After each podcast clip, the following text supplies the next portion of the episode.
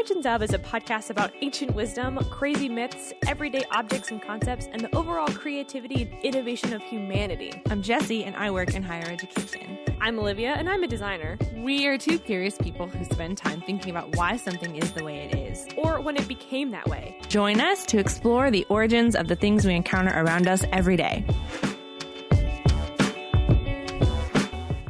Today, we're going to talk about mythological creatures. Or Okay. are they? Or are they? Right? Yes. Spoiler. These are mythological creatures. Yes. Yeah, spoiler alert. These are mythological creatures. Um, and so I'm going to get started first. And I have been researching dragons. The cool one. Dragons are fun and very popular right now, so this is a good time to talk about dragons. Um, and the reason I researched dragons is because uh, Olivia told me to. All right, I did have the little ideas thing, but, but you came up with such a, such a good list of ideas, and you. I was really excited about it. Honestly, because I don't think I've ever really looked into dragons, and Right. So it was it was really fun to explore this topic because I was like, well, I don't know anything about the origins of of dragons, Mm-hmm. Right. and I want to know. and that's like the basis of our podcast is everything that we take for granted that is just present in our lives that we don't think about. Wait a minute, dragons aren't real, so Where did they? Come where did they from? come from? Who who first decided what a dragon was and what it looked like and why did it come into play? And then I will be doing the second half, which I'm going to talk about horse myths, most specifically unicorns, the Pegasus or the winged horse, um, and then the centaur.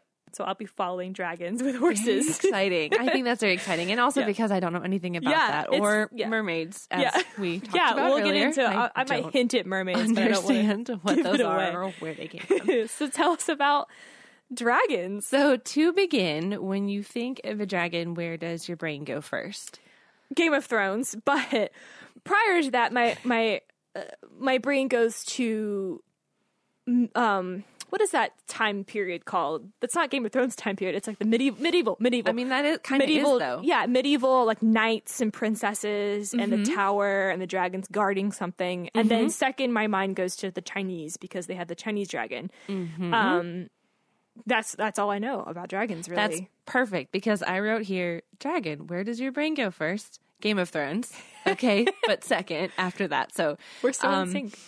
Uh, well, no, but that, that was what I was predicting. But when I, even without thinking about it, when I was looking into dragons, if you just Google origin of dragons, right, uh, a Wikipedia page will tell you, okay, China, right, So China was first. and you think, uh, I'll get into okay, yes and no, right? But I mean, I think the reason it's so associated with China, of course, is because of their um their lunar calendars, and you know, you think of the the very elaborate, um, ornate Chinese dragon and all that type of stuff. Um, but it was something that should have been obvious to me since I studied history and my focus was Asia, and I did Oh. study in China. You'd think I would have maybe made that connection a little faster. But I was like, oh yeah, okay, duh, China. Um, and then it's interesting what you brought up about medieval period. We'll talk a little bit about that.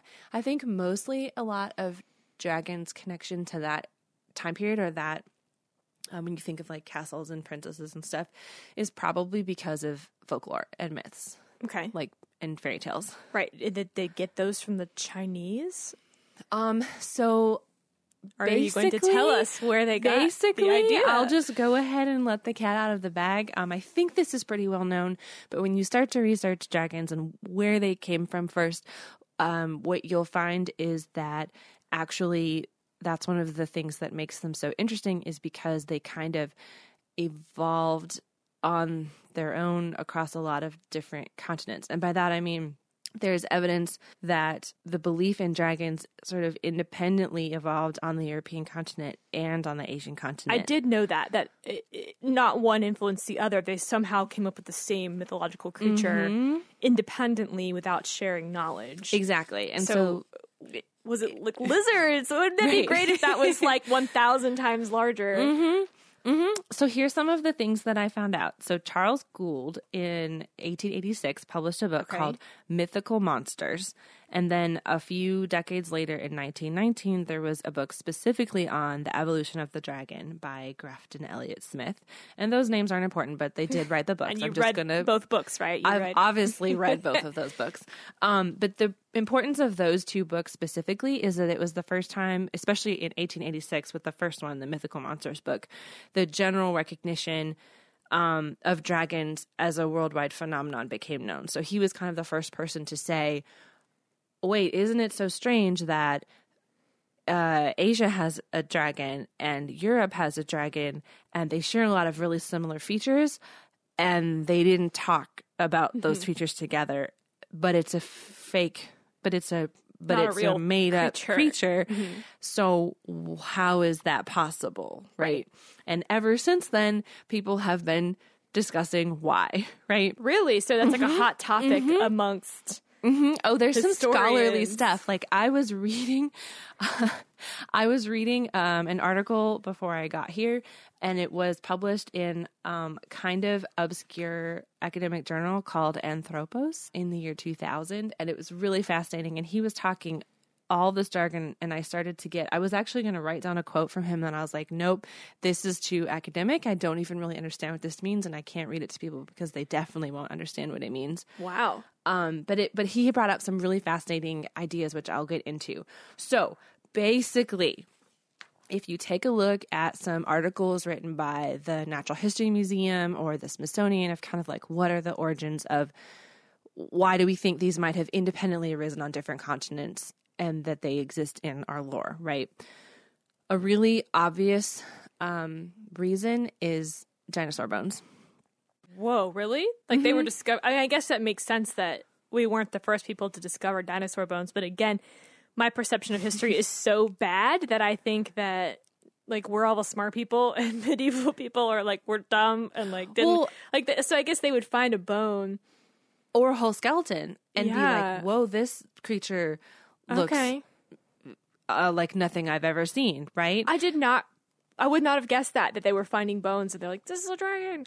That's crazy. no, yeah. So, um, so, and I had something, um, I had something written about it here where they kind of would find, um, if you found a whole uh, skeleton of something, um, for example, whales. So there's actually some evidence to show um, that if you found bones and you didn't know that a whale, for example, something so large, you didn't know that it was uh, water based, that it was mm-hmm. that it mm-hmm. should live in the sea, mm-hmm. you'd think, oh my gosh, this is a huge animal.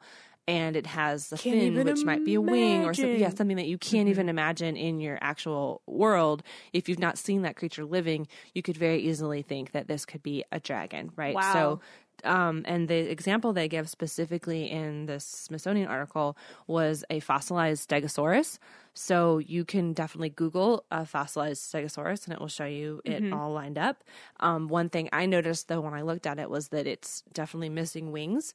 And as I'll get into in a second, one of the marked um, things about most all of the dragon um, um, mythological creatures is that they have wings, they can fly. Did the Chinese dragon have wings though? I remember the Chinese dragon, like the the More serpentine. yeah, they were like snakes more. Yes, so. and that is actually one of the other potential um, Oh, areas snake? that they came from. hmm So there were definitely there was definitely some evidence that um, um, snakes could have been also one of the. So dinosaurs is one, right? And fossils that and makes so much sense. kind of that I didn't- relates to, uh, and also the thing about whales. So if you look up some, if you think about really big creatures that we can't think of as you know in our, in our brains as being why would this creature be here right. hmm Um, but another early um, source or animal would also be snakes, and that uh, Pliny the Elder, who you always hear of all the time. Did he write na- uh, the natural history book? Because I have him in my notes. Yes, he is. Ah, yes, well, he is a Roman Yep. naturalist. So he Yes. lived in the first century A.D., um, Mhm. literally before the year 100. So he was going and doing all of his work Oh as a naturalist, and so I only knew his name because of the beer. I know, even though I'm a history major, Oh, I should didn't know definitely have known of Pliny the Elder. but I did not, and he is a Roman naturalist. I mean, I'm sure I remember him from or sure I learned about him in class and just don't remember, but um, he was actually writing a lot of things about the um, that pythons could crush elephants. There was a lot of evidence like that this was happening in nature, Mm-hmm. and that this was possibly the inspiration. Um, he, it inspired Pliny the Elder to write about a dragon that could strangle an elephant with his tail. Oh my god, that guy, So- he was just talking talking big. Some crazy he- stuff. He's all up in my myths, where he was just like, you know, I saw this thing. It's like, did you? Or well, are you wait for it. Yeah. Wait for it because there is a ridiculous description also in Chinese medicine. Um, there's a Chinese historian from the fourth century BC, so going back even further, in, Right. we're over in China now. Mhm. Um, and he mislabeled a fossil as a dragon, and it's also used a ton today, like still up to today. You can buy dragon bones for Chinese medicine, for traditional Chinese medicine. Wow. Now, it does say that technically, and I think this is from the Natural History um, Museum, that technically, when you buy dragon bones um, as a remedy in a Chinese pharmacy, you would be buying um, fossil remains from mammals, a lot of them unearthed from Chinese fossil beds, um, and it's fragments of those and powders. Like, so it is technically bones, Okay. but they actually market it as dragon bones. Yeah, I think it just hit me that before you had technology of making boats or things, people never knew whales existed. And that makes Right. it to me I was like, "Oh, how Mhm. could you mislabel a whale?" And it's like, "Well, wait a minute. Mhm, If you they had never seen it and you had never had a, a chance, you would absolutely try to theorize think, what oh, those what could this possibly were, be? Right. Mm, It was probably a closer um, stretch of the imagination to think of a giant winged creature than to think of a giant, Mm-hmm. A giant sea sea beast. thing. Although that certainly exists. Mhm. Um, another thing that is um, potentially a um, a source of inspiration for the dragon is the Nile crocodile, which is cute because it rhymes and it's from uh, the Jungle Book, right? Oh, real there Nile crocodile? Is there Um, the Nile crocodile. I don't remember. I don't it's remember some it's some Book type of Disney creature. I, I swear. Okay. Oh, um. Oh nope! I just lost. I just lost it. But yeah, Okay. there's a crocodile in some it's sort in- of Disney. We're bad Disney people. Oh no, I feel bad because it's. Is there Well- one that takes place on a bayou besides the Princess yes. and the Frog? No, I don't know. Well, okay. Well, anyway, Nile crocodile. Um, it's native to sub-Saharan Africa, but a lot of people think that it might have swim swam across the Mediterranean, Mhm. uh, kind of inspiring some of the European myths. Okay. or or Okay. sightings of. Um, and they would be about um some of the largest were up to eighteen feet long. I wrote, I don't know about that. Like, I wasn't super 18 convinced that a crocodile could be mistaken for a dragon, and also that doesn't sound nearly big enough in in my mind. I was a little underwhelmed by these Mhm. explanations. Mhm. Um, so another one too, um, a little less. So Europe and Asia are the big two where the dragon myth exists, or the the concept of a dragon. Um, but America's Mesoamerica and Australia also have some um, amount of dragon myth. Mhm. And one of the creatures that lives on the Australian island, which is kind of an altogether terrifying place to me, I think they have a lot of the scariest creatures they that live do. there, is a goanna, which is an Australian monitor lizard. Wait. and A iguana, not iguana. no, um, the word is G O A N N G A. O A N. So okay, it So- sounded like you said iguana, but No, you're taking this is like a different lizard. Iguana. Okay. hmm Uh, goanna. I'm sorry, that does sound strange. I mean, I've never heard of a the animal, is an Australian monitor lizard that's really popular and uh, comes up a lot in, in Aboriginal folklore on the Australian island. Okay. So that is another thing. But uh, um, some of these articles, honestly, at the very end, they'll be like, but also the human instinct to fear large prey and have that Mhm. um, kind of instinct built into our brain is a huge reason why we have this recurring giant beast idea. And also, it merges with our penchants for folklore, myth, and oral tradition, which kind of also goes into some people would argue, well, maybe it was just a traveler story and he wanted to make it sound really crazy, you know. So there's all sorts of human psychology um, to the point that I'm going to give another little list of a couple of things that I thought were a little more interesting than just bones.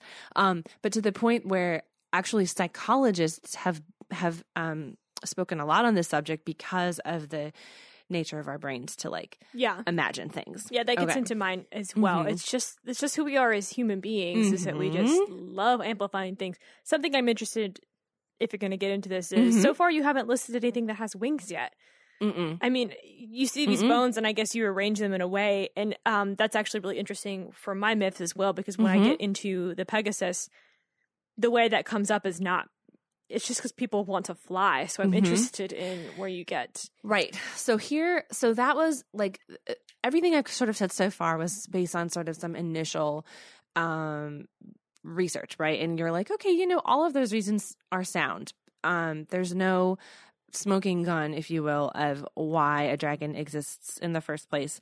But actually, the um, you bring up a really good point. There is really no, there's not a lot of evidence one way or the other. So the article I mentioned before that I was reading that was a little bit obscure, he had some really good points in the article, and it was written in 2000 in the journal Anthropos, and it's called "The Origin of Dragons."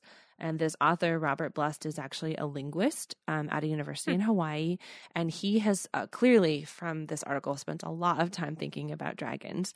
And he was basically upset about all of the reasons. Like, he was like, so people have written about, uh, people have written about that dragons come about just simply because maybe humans have one common origin. Right. So maybe we were all talking about dragons from the very beginning and then we all went around the world. Yeah, but the Well, no, he takes issue with all of these Mhm. reasons. Yeah, like that's- that's what I'm saying. He also says, you know, there's been other people, like a psychologist, suggesting that dragons are archetypes, and this is a quote: "Symbols in the uh, symbols acquired in the remote past and genetically transmitted for millennia as innate property of the human mind." That literally Whoa. dragons are just symbols somewhere in our deep uh, lizard brain past that just have been transmitted with us forever. That- okay, no, I agree.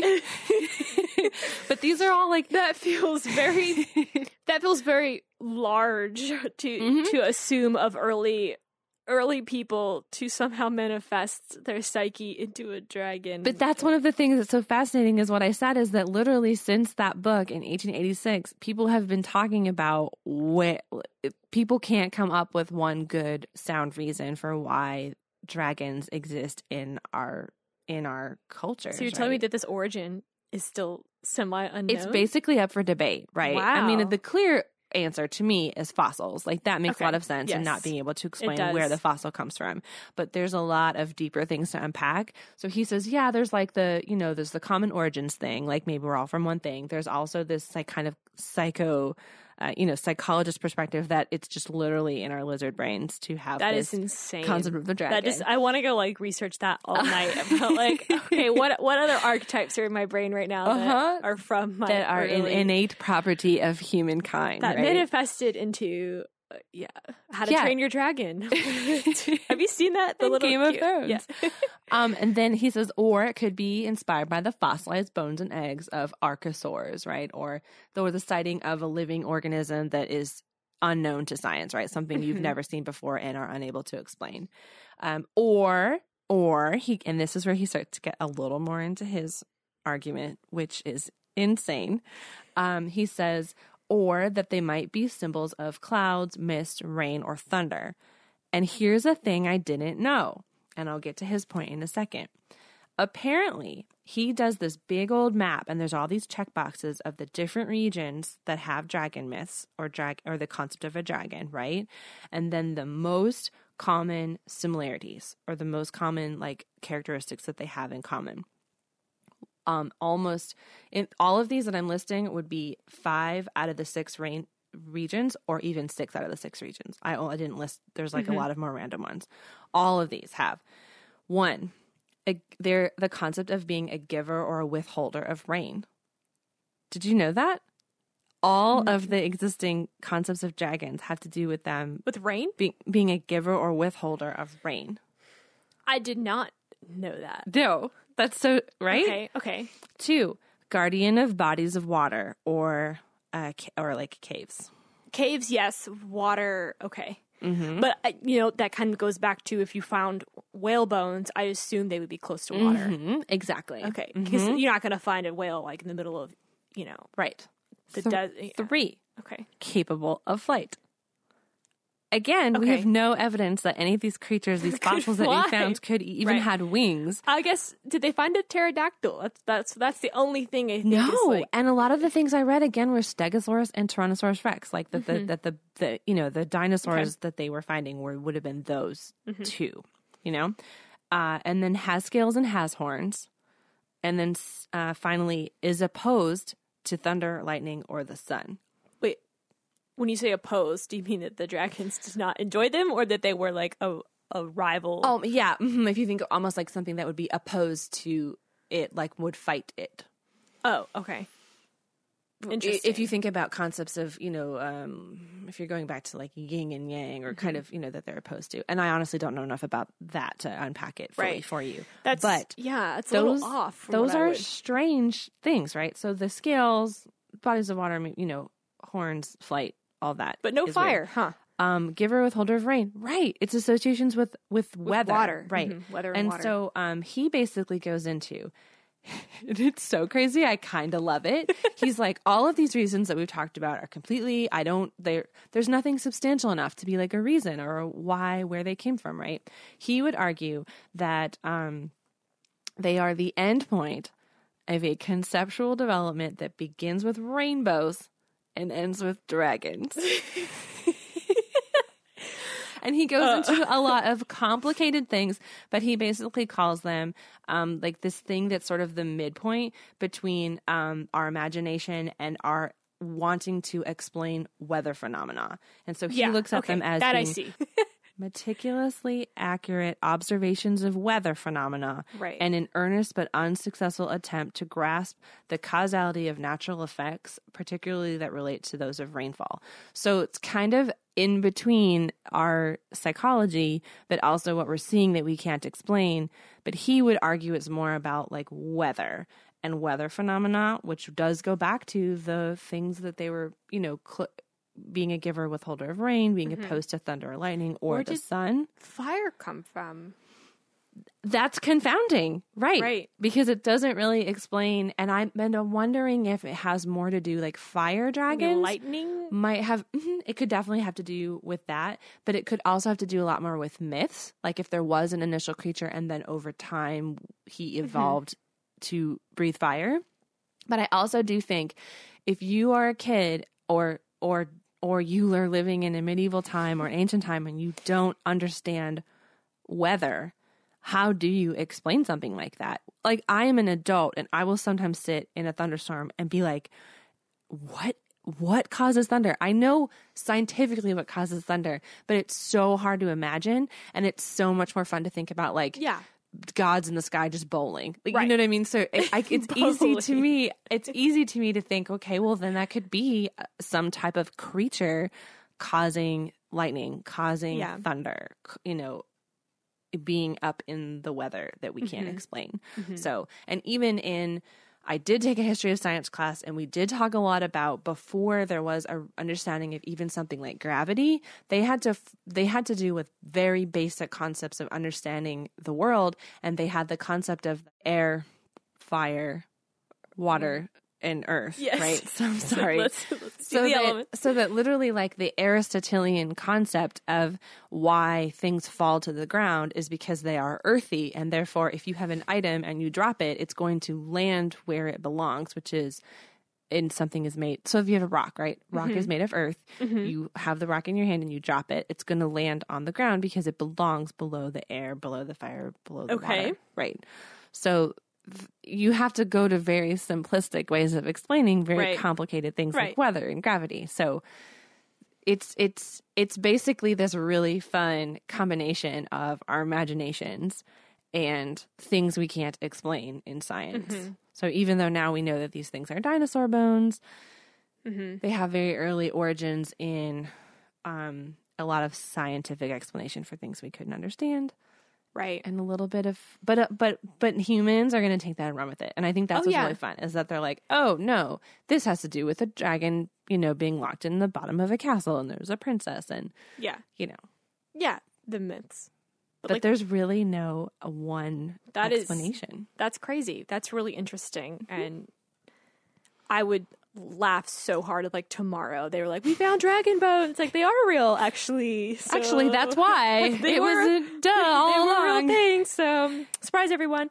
Mm-hmm. That's And that's what I got on dragons. Okay. It's actually really fun. And the article um, that he wrote is he gets definitely very academic, but he um, brings up a lot of really cool like conflagrations of things that Right. you're like, wait, what? Why? So the guy's d- the dude is that an article or a book that he wrote? Because I'm interested. The origin of dragons. Mm-hmm. it's guy. an it's an article in the journal Anthrop. Okay. I said it before. Anthropos. I'm interested. And I have a copy of it because I. Oh. uh, that's why. I, um, off the air, I made a mention that I love working for uh, a university because I can log into my JSTOR and be like, "What PDFs for free?" So I have the academic credentials to Yeah. read a lot of Send that PDF right scholarly over. journals, and I can sh- definitely share with you for educational purposes. yeah, So I'm happy to do that. that's fascinating, and um, I think the the reason why we wanted to kind of do dragons and and myths is because they're everywhere. I Mm-hmm. mean, they are just in any sort of story, or if it's it, if it turns into oh, I see rainbow. and literally, I'm just Yeah. saying, if you forget anything that I talked Yeah. about, if you can just imagine the word guy's like- rainbow and a little arrow, the word dragons. My gosh. And that he was like, simplistically, the thesis of this paper is rainbows, dragons. It's like okay, You're like, thanks. Oh my! We're Someone published this. on a journey together. But yeah, anyway, I- it's it's Uh. what fun, and I it was really fun to honestly not know anything about it and go into it. That's And funny. so- So, quick sidebar: What would you think is your favorite dragon in in, in story? Because we just watched Mulan yesterday. Oh, Mushu's a great dragon. It is a great dragon. Yeah, if you had to pick a favorite dragon of yours, what would it? Who who would it be?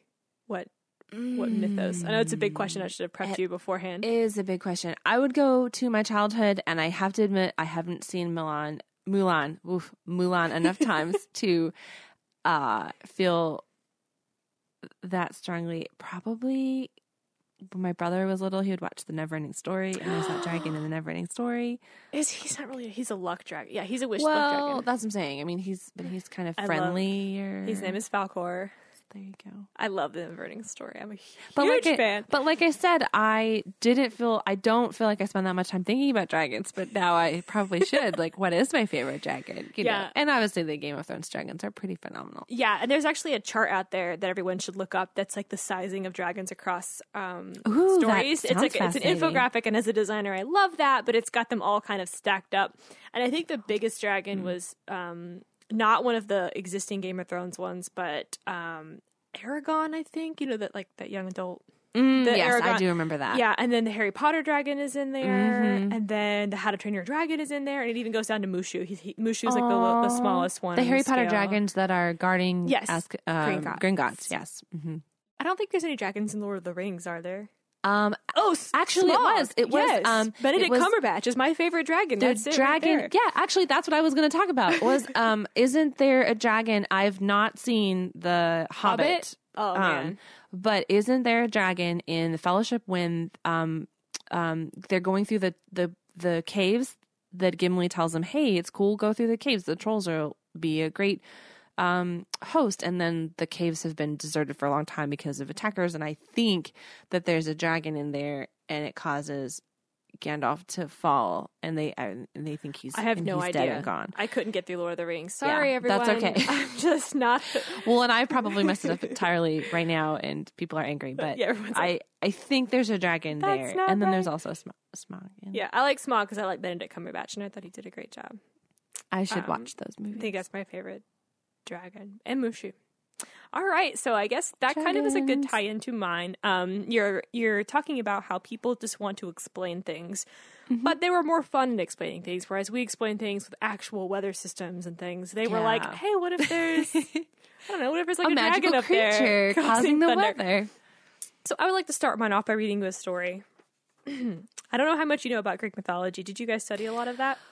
Ooh, I took a mythology class in high school, and Oh, my man. teacher always said it would be so useful for Jeopardy questions. And I couldn't remember crap in my mythology class. And my brother took the same class, and he remembers stuff even ten years out of high school. He Wow. remember the names of things. All I remember is that there was Greek, and there was North Norse, and there was Yeah. Roman. So I'm a huge fan. I feel like there's two types of people. Either you like love Greek mythology and you like you know everything, Mm-hmm. um, and then there's you watch Hercules and that's like pretty much your extent.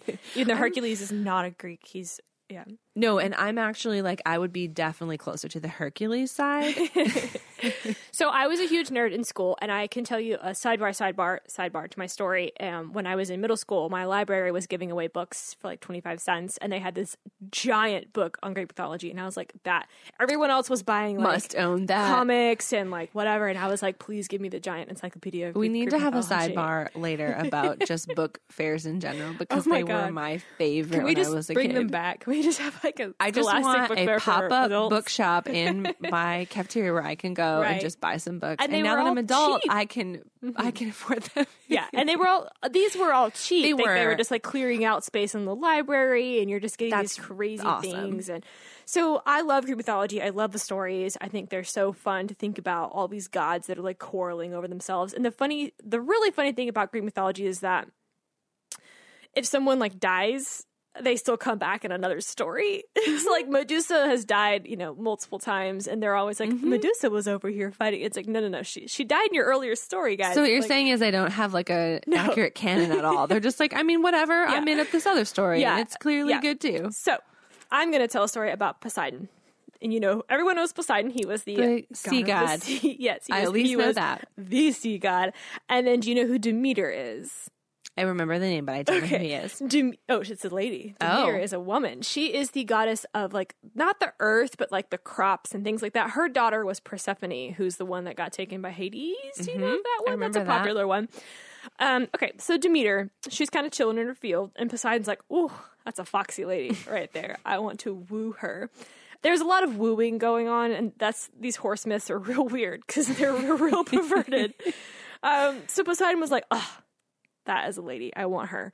So she decides to make it really tough for him, and she's like, "You know what? I want you to make me the most beautiful creature that has ever walked the earth. That's your challenge, and I will, I will become yours." And Like she might be wooed by him if he brings right, her yeah, this. yep. Bring me the most beautiful creature, and apparently they just didn't have beautiful creatures up to this point. I don't know. Um, so he's like, all right, all right, all right, I got, I got this. So he takes his big trident and he makes a hippo, and she's like, that thing is fat and ugly, and so he, yep. Right, and kind of slimy and like yeah, she's like, uh, next, takes his trident and he makes a giraffe. And she's like, that is just all out of proportion. That's, that's and are these like mess. in this story supposed to be the original concept Yeah, thi- of those is- animals like that's why Yep. they also exist Yep, this So is like why these animals hippos Yes. origins giraffes It- we're we're knocking out a bunch in the story. Um, and then he he does his little trident. He's like, "All right, here we go," and it's uh, and he he goes on and on and on, and it's all these four legged things until finally he creates the horse, and it's the most beautiful thing, and blah blah blah, and they're, they're whatever. So the story is, you know, that the horse. Um, I like that story for two reasons. Number one, because it's insinuating that all other things are ugly except for horses, which I happen to really like hippos and, and giraffes and things like that. And I don't really love horses. I, they kind of scare me a little bit. You know, you, you see the ring when the horse and like the eye? I don't know. the ring is one of my favorite movies the, the horses there are just they're real scary. oh yeah I- no i mean it's the everything about the ring is scary Yeah, that's and- why it's such a good movie Yeah, and I have I've had um two best friends that one best friend like loved horses. Like she's like a horse person and she had a horse and like who has a who owns a horse? And then my other my college roommate Lindsay um loved centaurs like a lot. Like a lot. Like she almost she almost got a centaur tattoo and I think they're really weird. They are. So I wanted to do horse myths because because I don't like them and I like thinking about things that I don't like and also because there's so many of them. as we all There's- do yeah. right um, there, there's the Pegasus, there's a unicorn, there's centaur, and those are the three that I'm talking about. I just find that like how how did all three of these things come about, and like why so many horse things? Mm-hmm. is a pegasus just a flying horse Yes, a peg- Okay. any winged horse. So Pegasus does not have a unicorn. I think some people think that like unicorns have wings. That they're two separate myths. There's a unicorn and then there's a. Pegasus. Those are two whole so the separate. thing about the unicorn is just the The horn. the horn the Okay. magical horn. Right. So I love that story because it, it really tells the prominence of how, ho- how of horses in Greek mythology. So Mm-hmm. I'm actually going to start with a unicorn. That's where I went because I was like, oh, that's that's the most like magically myth- Mm-hmm. mythological one. So is the origin of these creatures myths, like largely, or We'll the get there. okay? We're gonna get there. So actually, I, I thought they would all come from a similar place, but they don't. So it's gonna be Oh, really cool. interesting. So we're gonna um, start with the unicorn. We're gonna start with our boy Pliny, our boy Pliny.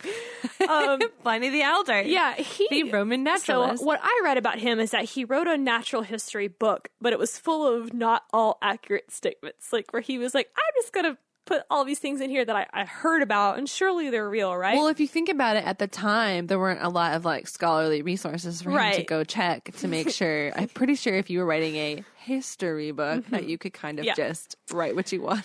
Oh, yeah. So he wrote The unicorn, Pliny wrote, is the fiercest animal, and it is said that it is impossible to capture one alive. It has the body of a horse, the head of a stag, the feet of an elephant, the tail of a boar, and a single black What's a horn. boar tail look like I as think it's opposed like a to pig others? tail. Okay. I don't know. I And don't a like pigs either. single horn. Yeah, and a single black horn, three feet long, in the middle of its forehead. Its cry is a deep bellow. That's not at all what I think about when I think about a unicorn. I think of them as white and with like We are- rainbows. We are, definitely going to get there. it gets real perverted. Um, it, they're also mentioned in the Bible. Um, huh. in Numbers twenty four eight, it says, "God brought forth." Brought him forth out of Egypt. He hath, as it were, the strength of a unicorn. He shall eat up the nations his enemies, and shall break their bones and pierce them through with his arrows. That is a really intense description of a unicorn. Um, so the funny thing about unicorns is that they're again a, a way to describe something you don't know yet. So if we if we look at Pliny's description, body of a horse, head of a stag, which a stag is like a Is a male horse, yeah. isn't it? well, it's like a deer Or related to thing. Yeah, they're related to the feet of an elephant, the tail of a boar, and a black horn. What other animal could that possibly be describing? Like a rhino? A rhino. Mm-hmm. Yeah. So if you had never seen a rhino before in your whole life, right? Because if That's you're if you're chilling in Europe and all of a sudden you you go to you're like traveling, and you're like, that? what is that? You would call it a unicorn. Unicorn literally means one horn. Um, so the the origin of the unicorn is, is not Hmm. the the pretty white thing you're imagining. It is actually their their explanation of this this hard to find rhinoceros because the, the body of an elephant, and also um, the Bible verse that that comes out of is mistranslated again. A unicorn literally means a rhinoceros. Um, it is saying you know he's got the the strength. wow. He shall eat up the nations. You know you don't really think of a unicorn as this. This powerful, mighty, Uh-huh. going to crush the bones of your enemies, but you No. would, you would, uh, um, I pretty much think of Lisa. Frank. That's what I think. I think of My Little Pony and like bronies and all of that. So I'm sorry, I'm not getting into that at all.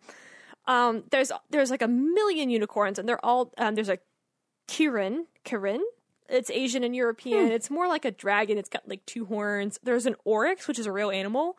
An oryx. It's like a antelope striped looking thing, and it's got um, antlers that are sold as unicorns because they, they kind of go straight up, you know. Um, and then the wild ox is what they believe was actually a unicorn in the Bible.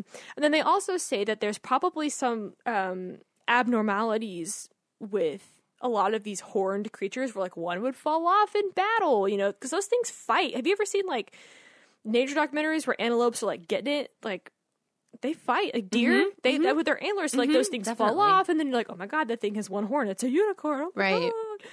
God. Um. So the sightings of the antelope and the rhino, if you had never seen one, it was like, oh snap, that's a unicorn. Where it starts to get into the beautiful, um, the white pretty unicorn is that if you look at some of the old cave paintings, they do look like rhinos. Um, if you look at kind of, I think the earliest one is 20, kind of stockier. Yep, 2500 BC in the Indus Valley civilization, there are some stone seals, not like "Arr, arr," seals, like like seals, like seal up like yeah. yeah Mhm. Yep. seals um that have unicorns i'm using air quotes here but they to me they look like rhinos they're real stocky they have like a skinny horn but i think a lot of those things were sort of not completely accurate when people early man drawings are not always like to scale like they're they're people were like little stick people um, yeah, I mean they just weren't very good artists. and then when you get into to tell a story. oh yeah, when you get into like medieval, um, there was a myth circulating. This is this is again a myth because they loved innocence and purity. So the horn myth started becoming okay. If you crush up the horn, it it's like magical and yada yada. Hmm. And then there was this real awkward myth that a unicorn could only be found by a virgin. She had to be this like maiden, and then once the unicorn was there, then the guy could slay one. And because it was such a romantic tale, the unicorn started to become prettier. It it, it, it, it Mm, went okay. from rhino to horse with a with a pretty white little um horn. Um, they also would sell, you know, narwhals are actual real things, Mm-hmm. and they had the horn. They would find those eventually and start selling their horns as unicorn horns and pass them off. And people believed it, similar to how people believed that those fossils were were dragons. They're not. They're, they're narwhal horns.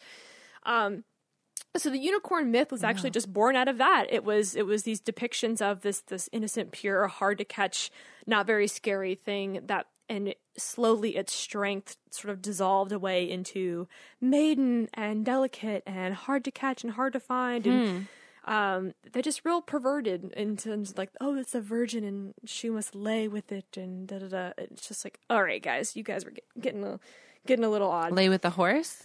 Lay with yeah. There's all kind of things about that where they were they were real feisty, real feisty. So that is not a very long tale, which is why I really wanted to do all three of these because they actually did come out to be extremely different. So the Pegasus came out of a completely different place, the winged horse, and actually similar to hmm. dragons, it came out of multiple myths. I actually d- could not find why people attached wings to them. I, I don't know why in myths I, I couldn't find it. Every time I, I googled winged horse and looked up articles, everyone was like the Pegasus. Pegasus is the main number one winged horse in myth. So it's actually kind of, I mean, it, I think it goes back to what we are talking about with dragons too. Is I mean, we have no evidence that there's any kind of creature like that can, that can fly, and it makes me think maybe we just really want to believe. that, like it goes back Yeah. to just mankind's like constant urge to fly. We Yes. just want to be able to fly. Yep. Um, and actually, I, I wanted to bring up, I'm going to butcher this, Al Barak. He was the Prophet Muhammad's flying horse. And he came about, this horse, he's kind of separate from Pegasus. Um, Al Barak actually means lightning, and this was 800 AD. He transported prophets faster than the speed of light.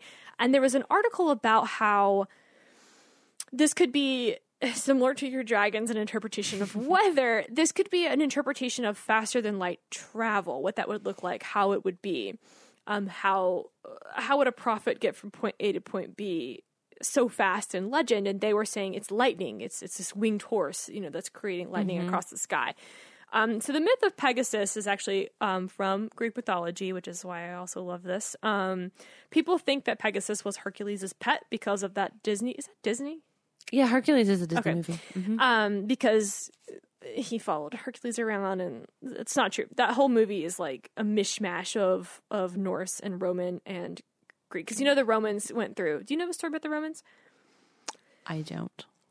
When the Romans conquered Greece, my history's bad. I just know that they did.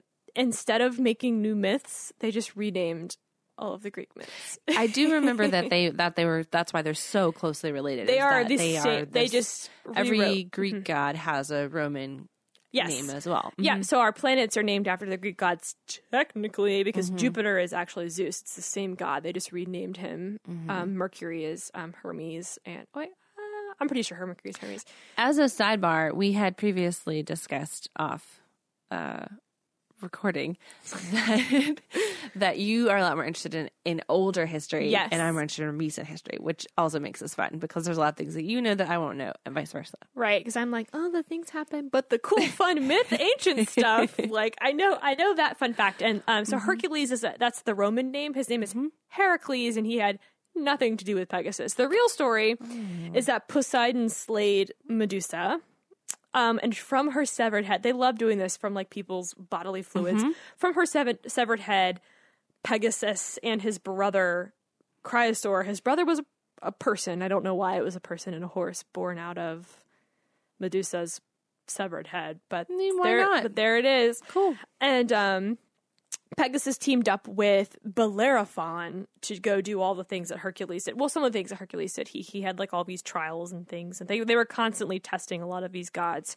So Pegasus became When Hercules was famous for being a half, or was he not? Is that a part of the no, Hercules yes, movie that I? Her- no, Hercules not- was has a- half. yeah. Mhm. Yeah, Heracles was definitely half, but a lot of them were. I mean, the gods were again with the perverted stuff. Like the gods were so known for coming down and mingling with mortals, Mm-hmm. and they were all, like a lot of them were like half and half. And there was just there's a lot of sex and a lot of like wooing, and they were very obsessed with with matchmaking. And you know, Zeus and Hera were both cheaters, and they both were jealous of each other, and they were the two gods, and they were married, but they never really stuck to it. And um, so Pegasus was born out of Greek mythology. Um, and there's really, besides Albarak with the lightning, there's a couple of other ones. There's Kalima, which is Chi- Kalima, I think, which is Chinese. Um, and North Korean, all of, it's a kind of an Asian horse, and it's the same horse.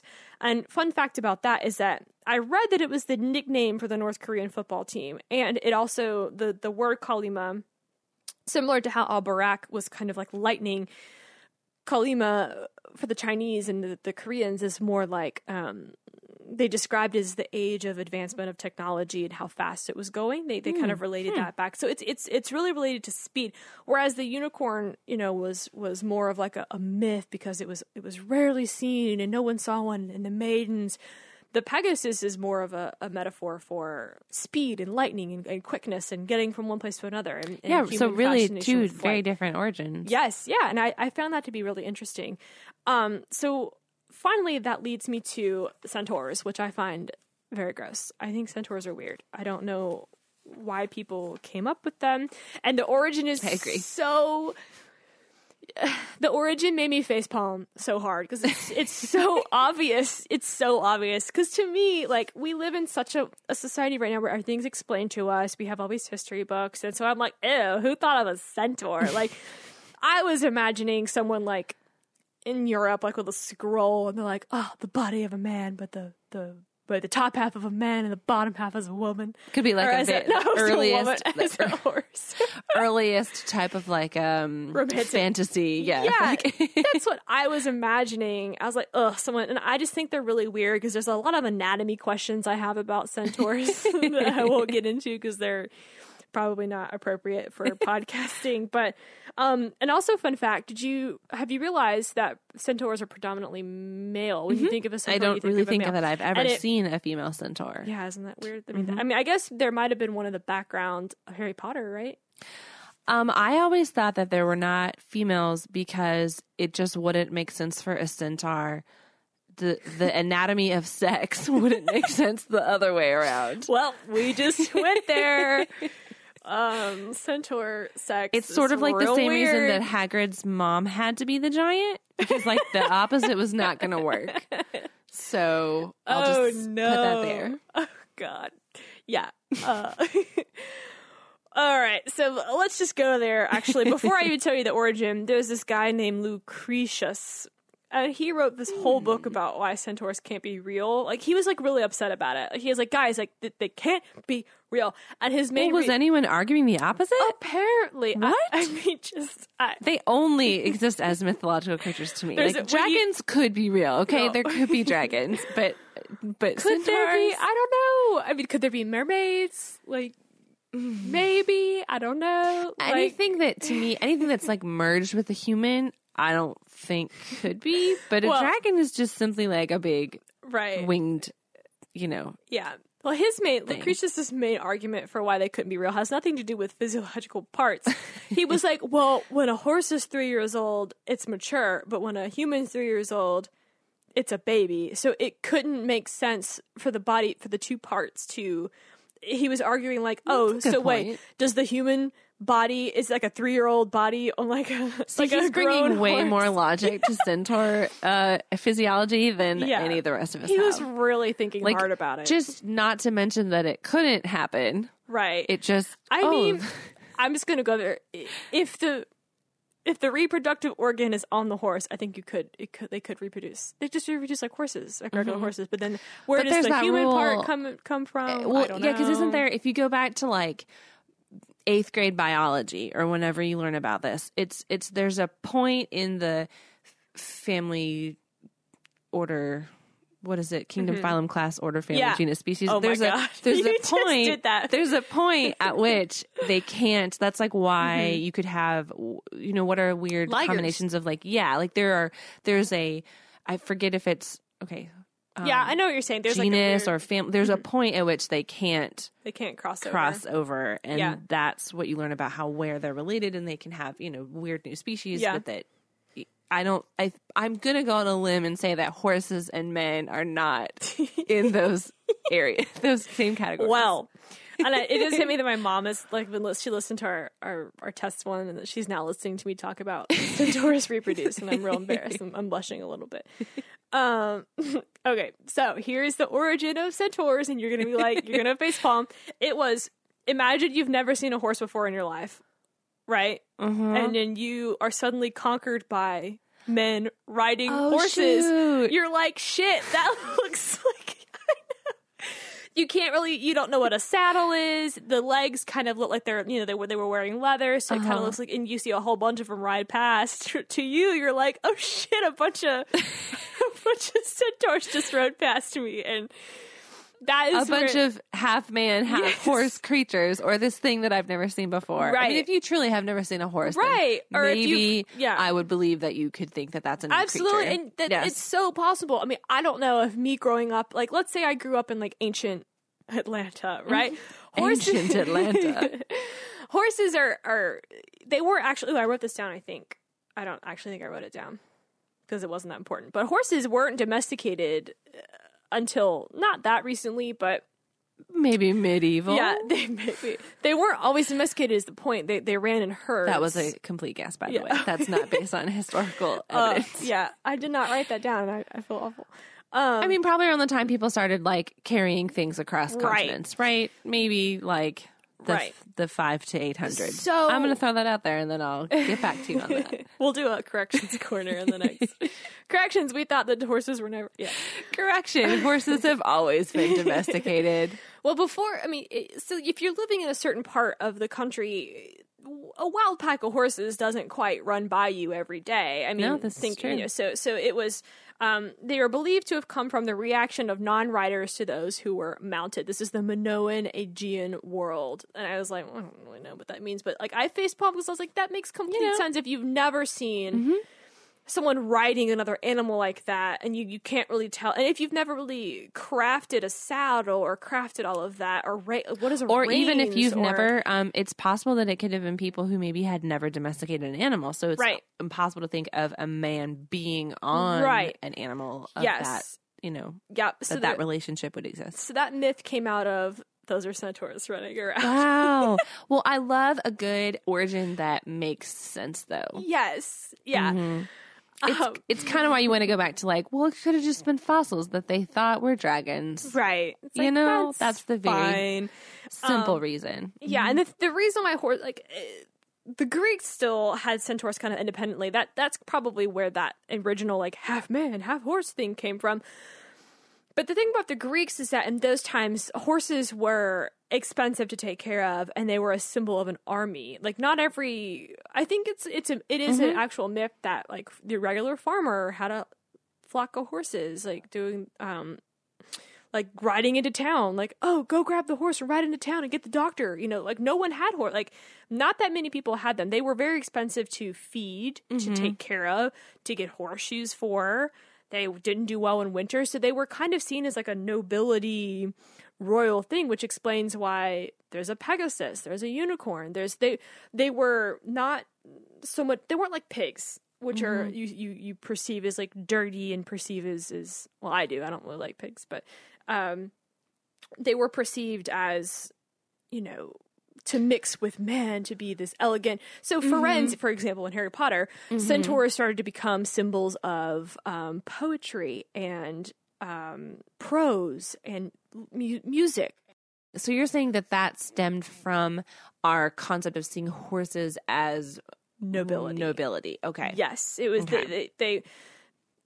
Yes, so um, just to bring up Game of Thrones again. The Dothraki have this like this this all of these horses, and that's because they lived in a geographical area that had horses. If you didn't live in the geographical area that had that, but you saw people riding them, you a thought you were confused, and you were like, "Oh, that's a half man, half horse." It's actually or a B, different creature. Mhm. You said, "Oh, they had the resources to tame a horse, ha- stable it, feed it, and use it in your army." Um, it wasn't it wasn't a common thing. So uh, uh, something that popped in my head is like Beauty and the Beast, how she's got like a horse, like, but you don't see everyone in that village having, Having a, a horse, horse, right. It's something that you, you have to get and you really have to take care of it. And he was the her her dad's like you know the inventor, someone who might have more money or more upper class privilege than everybody else. Um, And as we learned in the live action version, they had been from Paris. They hadn't always been in the countryside, so they maybe had a little bit more um, right. exposure to you know the way people were living in cities at the time. yes. Yeah. I've ridden a horse once. I didn't like it. It was not easy. Um, I think I've also ridden a horse once, and I was ambivalent. Yeah.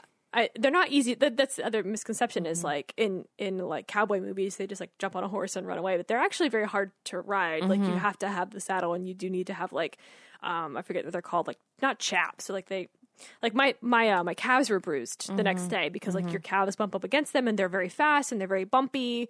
And they're very tall, like they're very hard to get up to get up on. Onto yeah. Um, and something that I think um, that's funny in Game of Thrones as well, and this is not a spoiler for our producer, is that like people just assume, like, oh, go fetch a horse and make sure they're watered so that we can get across town. It's like wait, the horses aren't just like chilling in the forest ready to be ridden. Like, Why was that? That those when they say things like that, that it Mm-hmm. just comes from that they have like a uh, um, a stable with some horses. yeah, it's like, oh, okay, but like, it's just, it's still not a common.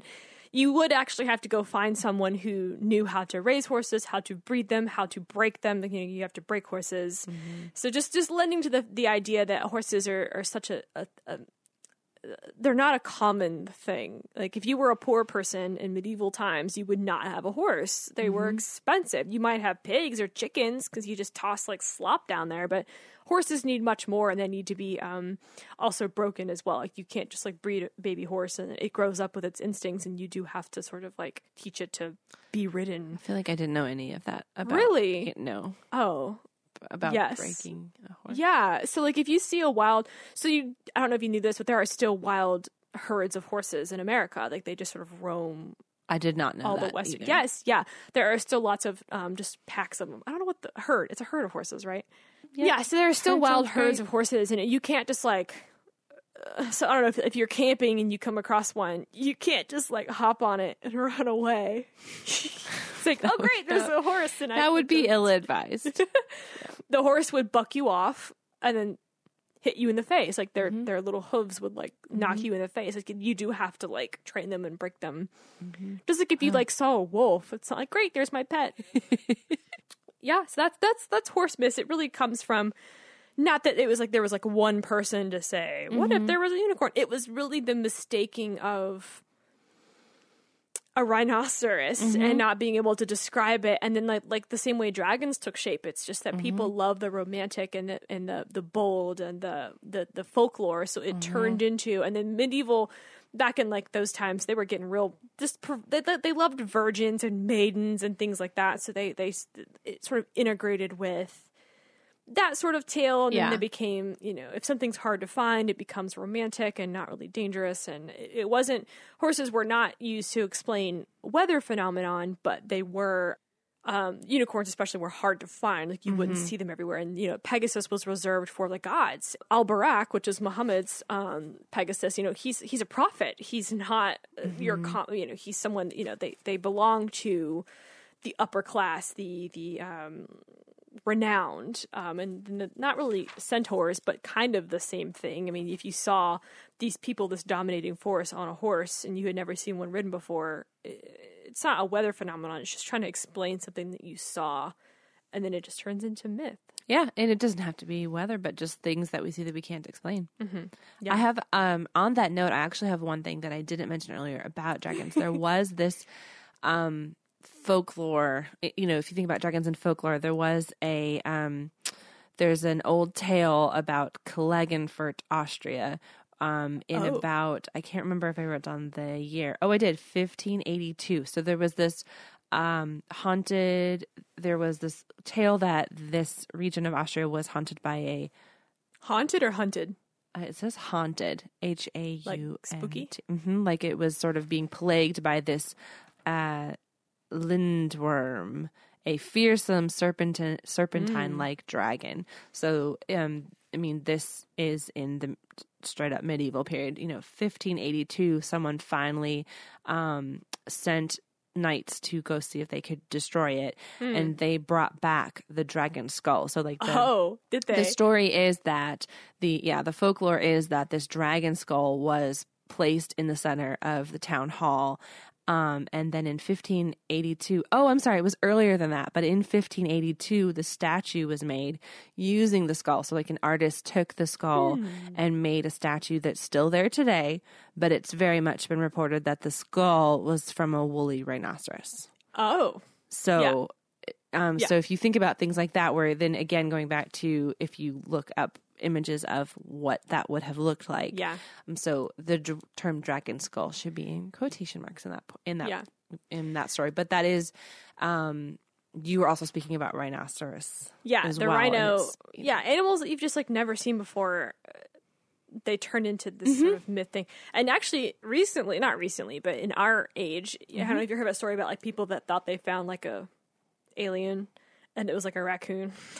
That's awesome. Like, because raccoon skulls look really scary. Uh-huh. They, they don't look like the chubby little. what we think of. yeah, so people are like, oh god, we found this like thing, and it looks like a. And oh no, scientists are like, "Oh, actually, They thought it was the, the La Chupacabra, the, the mythical. Yeah, and then the Oh. scientists were like, sorry guys, you just haven't seen a raccoon skull. but, you know, if you if you see a skull and it's not accompanied by. So that's actually hair. in the 20th century with a lot of science. So Right. imagine if you were in ancient societies and you'd never been by the sea and you found a whale You're uh, like, skeleton. You're like, this surely must be Like, a great, dragon. We're, doomed. Let's send our knights out to to go to go. to capture this creature. Um, so to follow up the same question, do you do you have a favorite horse? I mean, I think it would be Firenze, who is our Harry Potter uh, eventual professor, but um, otherwise it's Pegasus and Hercules, and then um, the unicorns in Harry Potter. Favorite Yeah, horse. I I, think found I'm really- Firenze to be very I think I'm re- yeah, I really I can't say that I like the centaurs in Harry Potter really very much. So Yeah. I'm gonna go rogue and say that my favorite would be uh, um the hippogriff, which is completely different species, quote unquote. Um, just because I don't feel like I have a favorite uh, horse creature. I don't know. I also don't feel very strongly about horses, so I don't I don't think I that don't I know have. If why. I'm going to have a favorite character in a movie, it's likely not going to be the horse character or Right. the centaur or the no, unicorn. it would definitely be the dragon. Like if you had, if you're like, oh, what's your favorite mythological creature? Most people aren't gonna be like, oh my god, the unicorn. Like they're gonna be like, the effing dragon. I saw that it's giant and breathed fire, and it's very cool. So, well, that is the origin of these myth- myths. Origins we'll have to of, do, yeah. we'll have to do, um, like you said, maybe sea creatures eventually, um, because that's really a whole separate thing before people, and probably more recent. And I'll have to tell you where mermaids or originated from, since you were telling me you. It's it's don't in the same vein. It's a mistaken identity thing. It's funny. Um, it's another one of those face palm things that I think you'll face palm. It's like, oh, like that makes so much sense, and that it just it's our society that kind of builds things up to be more myth, more Mm-hmm. whatever. So But we have that penchant. We really want it to be a good story and yeah. something that we've never seen before. That's amazing. So. Um, but that can be homework for everyone. Go Yeah. research why mermaids are, so not origins of surprised. Yeah. and uh, we're Look up that book. yeah, and look up um, Look up Pliny first of all, who wrote about who all these myths his wonderful book. as if they were real, and then look up. I'm definitely going to go look up the um, dragon book as well, or the dragon article. yeah, the Dragon Article. Yeah, I'll for PDF sure, that you're gonna send I'll for me. sure share it with you, and I'm sure for those of you who want to find it, you can also find it. It's The Origin of Dragons by Robert Blust from Anthropos. Blust. But I'm telling you, there's a lot of other articles too. This is not the. I mean, based on his theory so far, he's a little bit out there. but I mean, I, I as someone who's had something re- published in a journal. It peer review is no joke. Like someone had to vouch for this guy for it Yeah. to get published All in right. this article in this journal, Rainbows unless the journal is complete uh, bunk. But I don't think that it is. So Yeah. yeah, rainbows, Rainbows and, and dragons. Visit us online at theoriginsofpodcast.com. This podcast was produced by Johnny Stubbs and was recorded in Atlanta, Georgia.